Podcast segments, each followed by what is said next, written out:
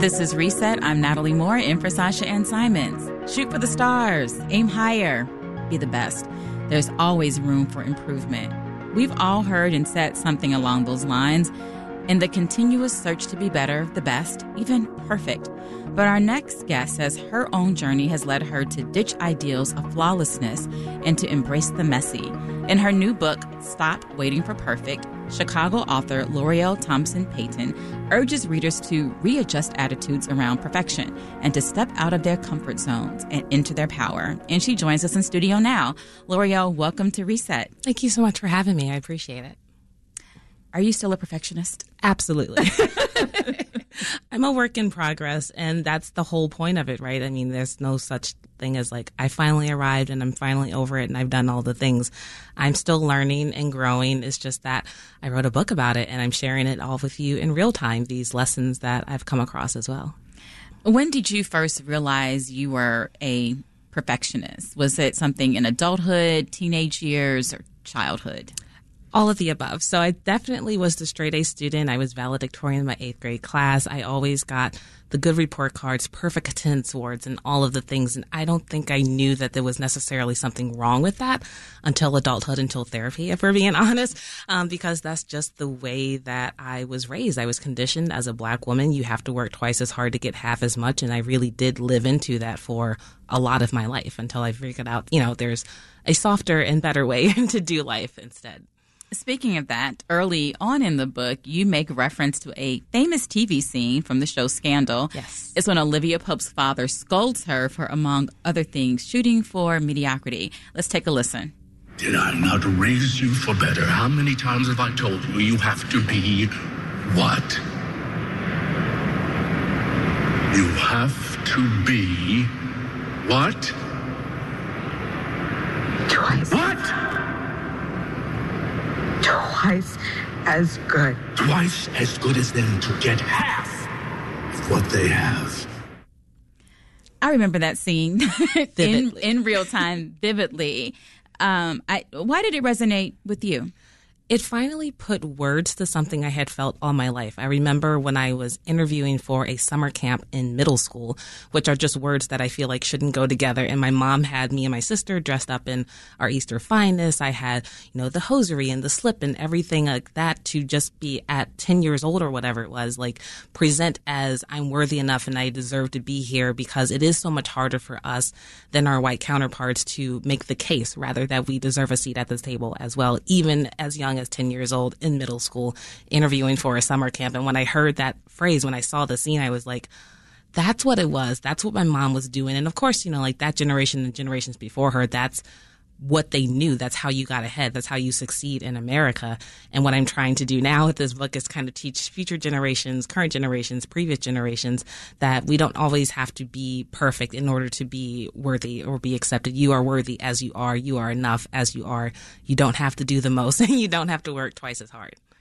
I I grew up hearing you have to be twice as good. I didn't interpret it as perfection though. Mm. To me it was about there's racism out here. So you can't be you're smart, but you can't be mediocre because of the way these structures are. Did your did your parents tell you you have to be twice as good or did that scene just click for you what they were trying to do? They never said it outright, but I feel like it was certainly implied. And all of those things are certainly true. There's racism, there's sexism, there's all of these things you look at, like WeWork and Adam Neumann, and a black woman would never be able to fail as like stupendously as he has. And so there are a lot of barriers um, that are already out there against us. And I think there was an added layer for myself where I saw this as a survival mechanism. Like, okay, well, if I'm perfect, then that means I won't have to worry about failure. I'll be above reproach. I won't have to like do all of these messy things. I'll be untouchable. And that was not what I learned or found out to be true in my career and my life as well. Where do you think your aim for perfectionism came from? I mean, you, you gave the middle school story, but mm-hmm. were you the kid who just always drew inside the lines and wanted things to be orderly. yeah, I still draw inside the lines. I mean, my mom's a Virgo, so I feel like maybe that's part of it. I mean, we know Beyonce's a Virgo as well, so there's some of those tendencies. But I think I just watched by learning, you know, learning from her, looking at her and what she was doing and how she got ahead in the world, how she navigated the world, and it just as the kid getting the straight A's and everything like that, I saw that, okay, adults really like this. You know, like they're approving of me. This is a way to gain external validation. And I really leaned on that throughout a lot of my life instead of looking inward and deciding that okay you know like you don't have to be the best. You don't have to strive for perfection because it's unhealthy. Like it's an unhealthy obsession. I write about crying when i lost my peloton streak after 600 yeah that was my next question. So let let's let's go back. Let's Yes. talk about the peloton. You open the book with the peloton story. Mm-hmm.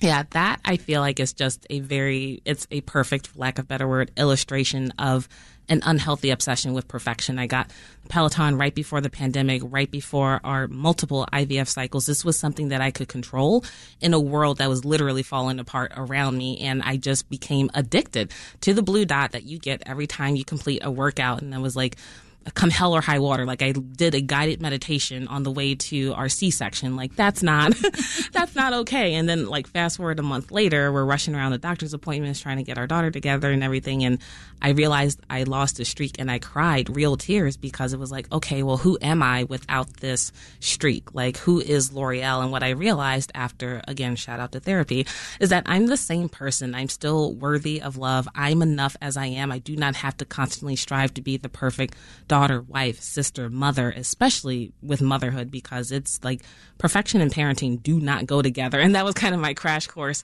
into that with uh, with losing the Peloton streak and just realizing, okay, like it's the world is going to continue to spin, and it was kind of embarrassing, honestly, like to cry about that. I don't have a Peloton bike, but I have the app on my phone, Mm-hmm. and it does reward you 52 week streak, Yep. daily streak. I don't think I've gotten past 30 days, and I, recently I was up to two weeks, and I folded on Sunday. And that's okay. yeah, but I, I think it feels like checking off a box so that you've committed to something and you're rewarded for it, even though the only reward seeker bragging is- rights. It's right. Like it's, I don't even tell real. other people. It was just for me. Um, Who did you imagine you were talking to when you were writing this book? Oh, I love that question. And I just put together a presentation where I literally included a picture of like five year old L'Oreal.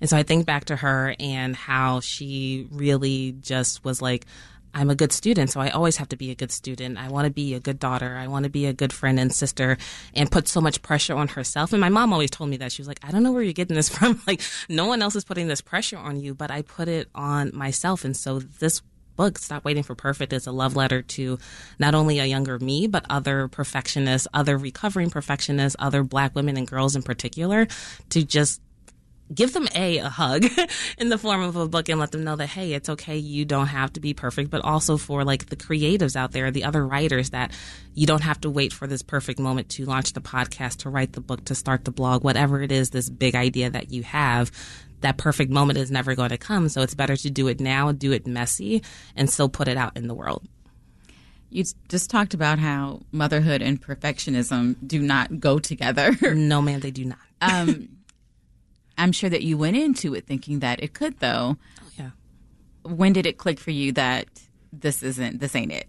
very early on. I mean, I even remember getting the deadline for the first draft of the book, and it was like December or something, two months after my daughter was born. And I was like, I can do it. I can do it while she naps. And my agent was like, um, no, that's cute, but I'm going to stop you right now. And I just, you know, I used to be a very punctual person. And now, you know, you got to give us a 15, 20 minute grace period to get anywhere now, especially that she's a toddler and wants to do things on her own. And it's really forced me, someone who's very by the book and follows the rules, and we have to do things in this particular way to learn to go with the flow and also to extend myself some grace. I told a story recently where we were in Hawaii and hiking up um, volcano, Diamond Head, and I've done the hike before, no big deal, but very different with a 20 some pound toddler strapped to you. And I got tired. We didn't make it to the top, and I sat down and I turned around to her, and she was like a year old at the time, but I was like, Mommy's tired, and it's very important that we honor our body and our boundaries. And that's not something that I would have done five, ten years ago. I would have pushed myself to the brink of exhaustion, to over the edge of exhaustion, to prove the point, to um, be perfect, to say that I completed the goal that I set out to do. And now I'm learning that there is an easier way to go about life and trying to pass that on to my daughter as well. I'm also wondering where you see the line between not aiming for perfection, but aiming for progress because people mm-hmm. are ambitious. They want to start that, that podcast, that yeah. blog, the things that, that you said. So how do you navigate balance? Listen, I had a vision of writing this book in a coffee shop window with the lo-fi hip hop playing in the background and my oat milk latte in hand, and that happened maybe two or three times altogether. But a lot of this book was written in the Notes app at 2 a.m. while I was breastfeeding my daughter. um, I could not literally afford to wait for those perfect moments to sit down and do the thing. I had to find the time and kind of like borrow time in the margins of time, if you will. And I remember reading a tweet as I was finishing the first draft that talked about, you know, you can edit bad, but you can't edit nothing. So it's important that you put words on a paper or whatever it is, the project that you're trying to do, because you can always go back and edit it. You can make it better. You can tweak it, but you can't do that if there's nothing to begin with. And so it's more important that you start, that you feel the fear and you do it anyway. It is scary, but there's so much power and courage in doing things that make us afraid because they make us better. This is Reset. I'm Natalie Moore in for Sasha Ann Simons, and we're talking with Chicago author L'Oreal Thompson Payton about her new book, Stop Waiting for Perfect, Step Out of Your Comfort Zone and Into Your Power, which is out now. You talk pretty candidly about jealousy Oh, yeah. And experiencing those feelings, especially when scrolling through social media. Um, and people don't want to talk about jealousy, mm-hmm. but I think you did dedicate a whole chapter yes. uh, to it. Let's uh, tell us about what was making you feel jealous and how people can work through that. Yeah, so I'm a Scorpio, and I feel like that's one of our most famous traits is jealousy, passion, all of those things.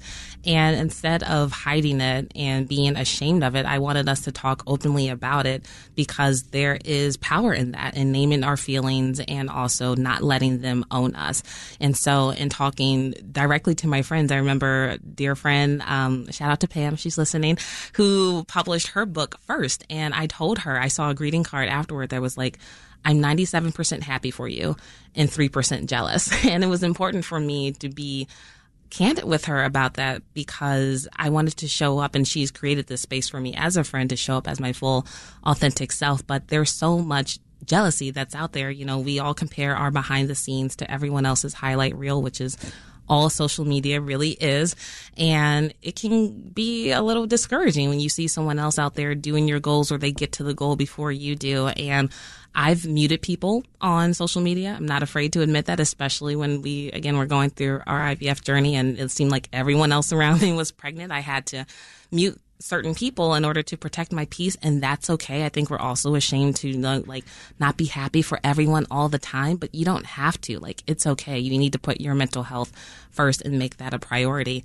And then just kind of keep your you know your blinders on and keep your eyes on your own paper. I remember the um i forget which olympics it was but I'm a native Marylander. even though I've been in Chicago for 10 years and, um, Michael Phelps was swimming and there was another swimmer and there was a picture and he like turns to look at Michael and Michael ends up winning the race by like whatever fraction of a second. And I think of that. I was like, I wonder if turning and looking at your competition cost this guy the race. And I think that's true in life as well. If we just keep our eyes on our own paper. We can, you know, smile, clap, applaud like everyone else's status, but not compare ourselves to them and their wins because we don't know what's going on in their behind the scenes as well.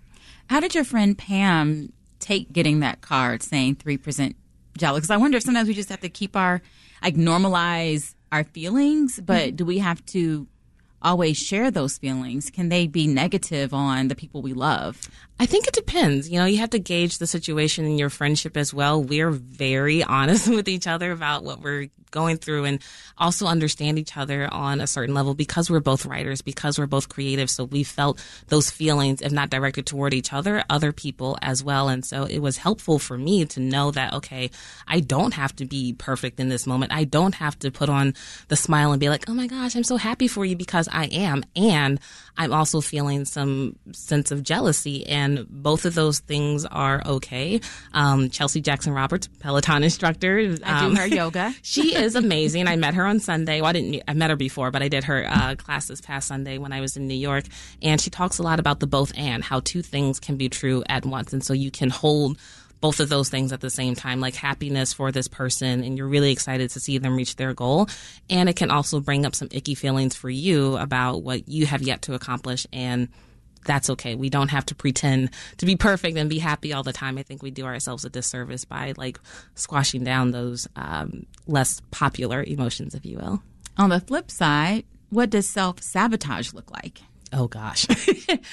I mean, it is keeping your book proposal in your Google drafts for years on end, like I did before I finally mustered up the courage to start querying literary agents and putting myself out there in terms of writing this actual book. But I think sometimes, you know, and I talk in there as well about different types of fear. There's fear of failure, but I am someone, and I think other people can relate to it as well, this fear of success. You know, like we're almost intimidated by what could happen if we do put the thing out there and make ourselves, you know, known and really stand in our shine. And that can be scary as well. And all of those emotions, I work with my therapist. Um, we use a feelings wheel very often where I'll go through and be like, yes, I'm feeling anxious, overwhelmed, stressed, and just naming those and trying to figure out where is that coming from? What is the truth? What's real and what's just like noise or my inner critic being loud is a really helpful exercise for me. And speaking of that, tell us who Negative Nancy is. Negative Nancy. She's been making the rounds lately. Um, this is my inner critic. I named her such because I love alliteration. And what I found though in naming the inner critic, because we all have that voice in our heads, whether it's our voice, our mom's, our partner, a friend, or someone who is telling you, you can't do that, you're not good enough it's not true. This critic, this inner critic, this negative self talk that we hear a lot of times is honestly just trying to keep us safe, is trying to keep us protected, is trying to keep us in that comfort zone. But we all know that that's not where the magic is. And so it's kind of turning to your negative Nancy or whoever your inner critic is and telling them, okay, shh, I got this. Okay, I need you to have a seat, get in the back seat, but I'm in the driver's seat now and I'm going to be in control of this journey. And it's not about like, okay, overcoming it one and done and you're, you know, better and go on with the rest of your life. I find in those moments where you're putting yourself out there that she tends to pop up and it's just kind of like, okay, I know you're here with me right now, but I'm going to push forward anyway and go forth and do do the things.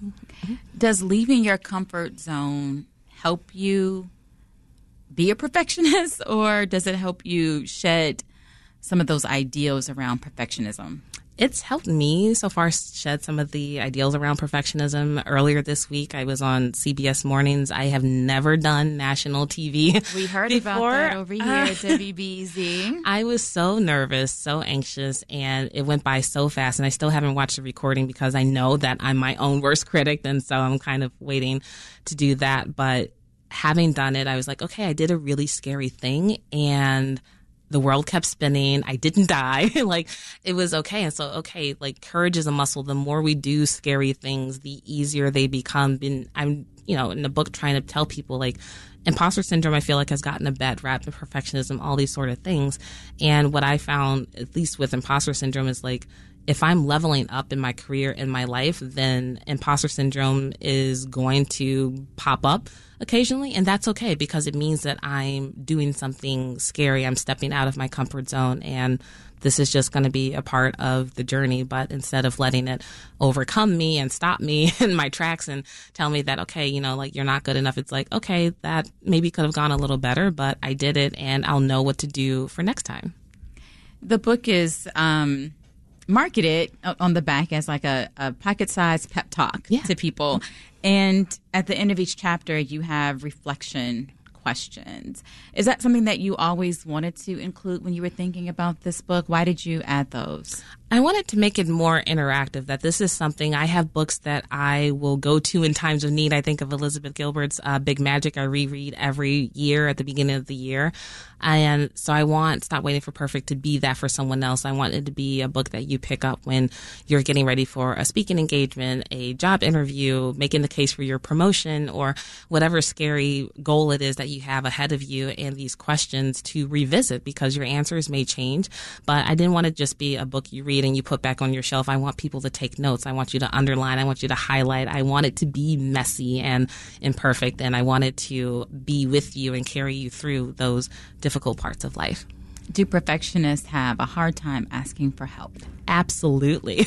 I write in the book a very vivid scene. Uh, my husband had gone to a networking event and I was in charge of bedtime routine with the baby. Usually he does it after I finish nursing her. And in my head, I was like, okay, I can do this. This is easy. Like she's your daughter, of course.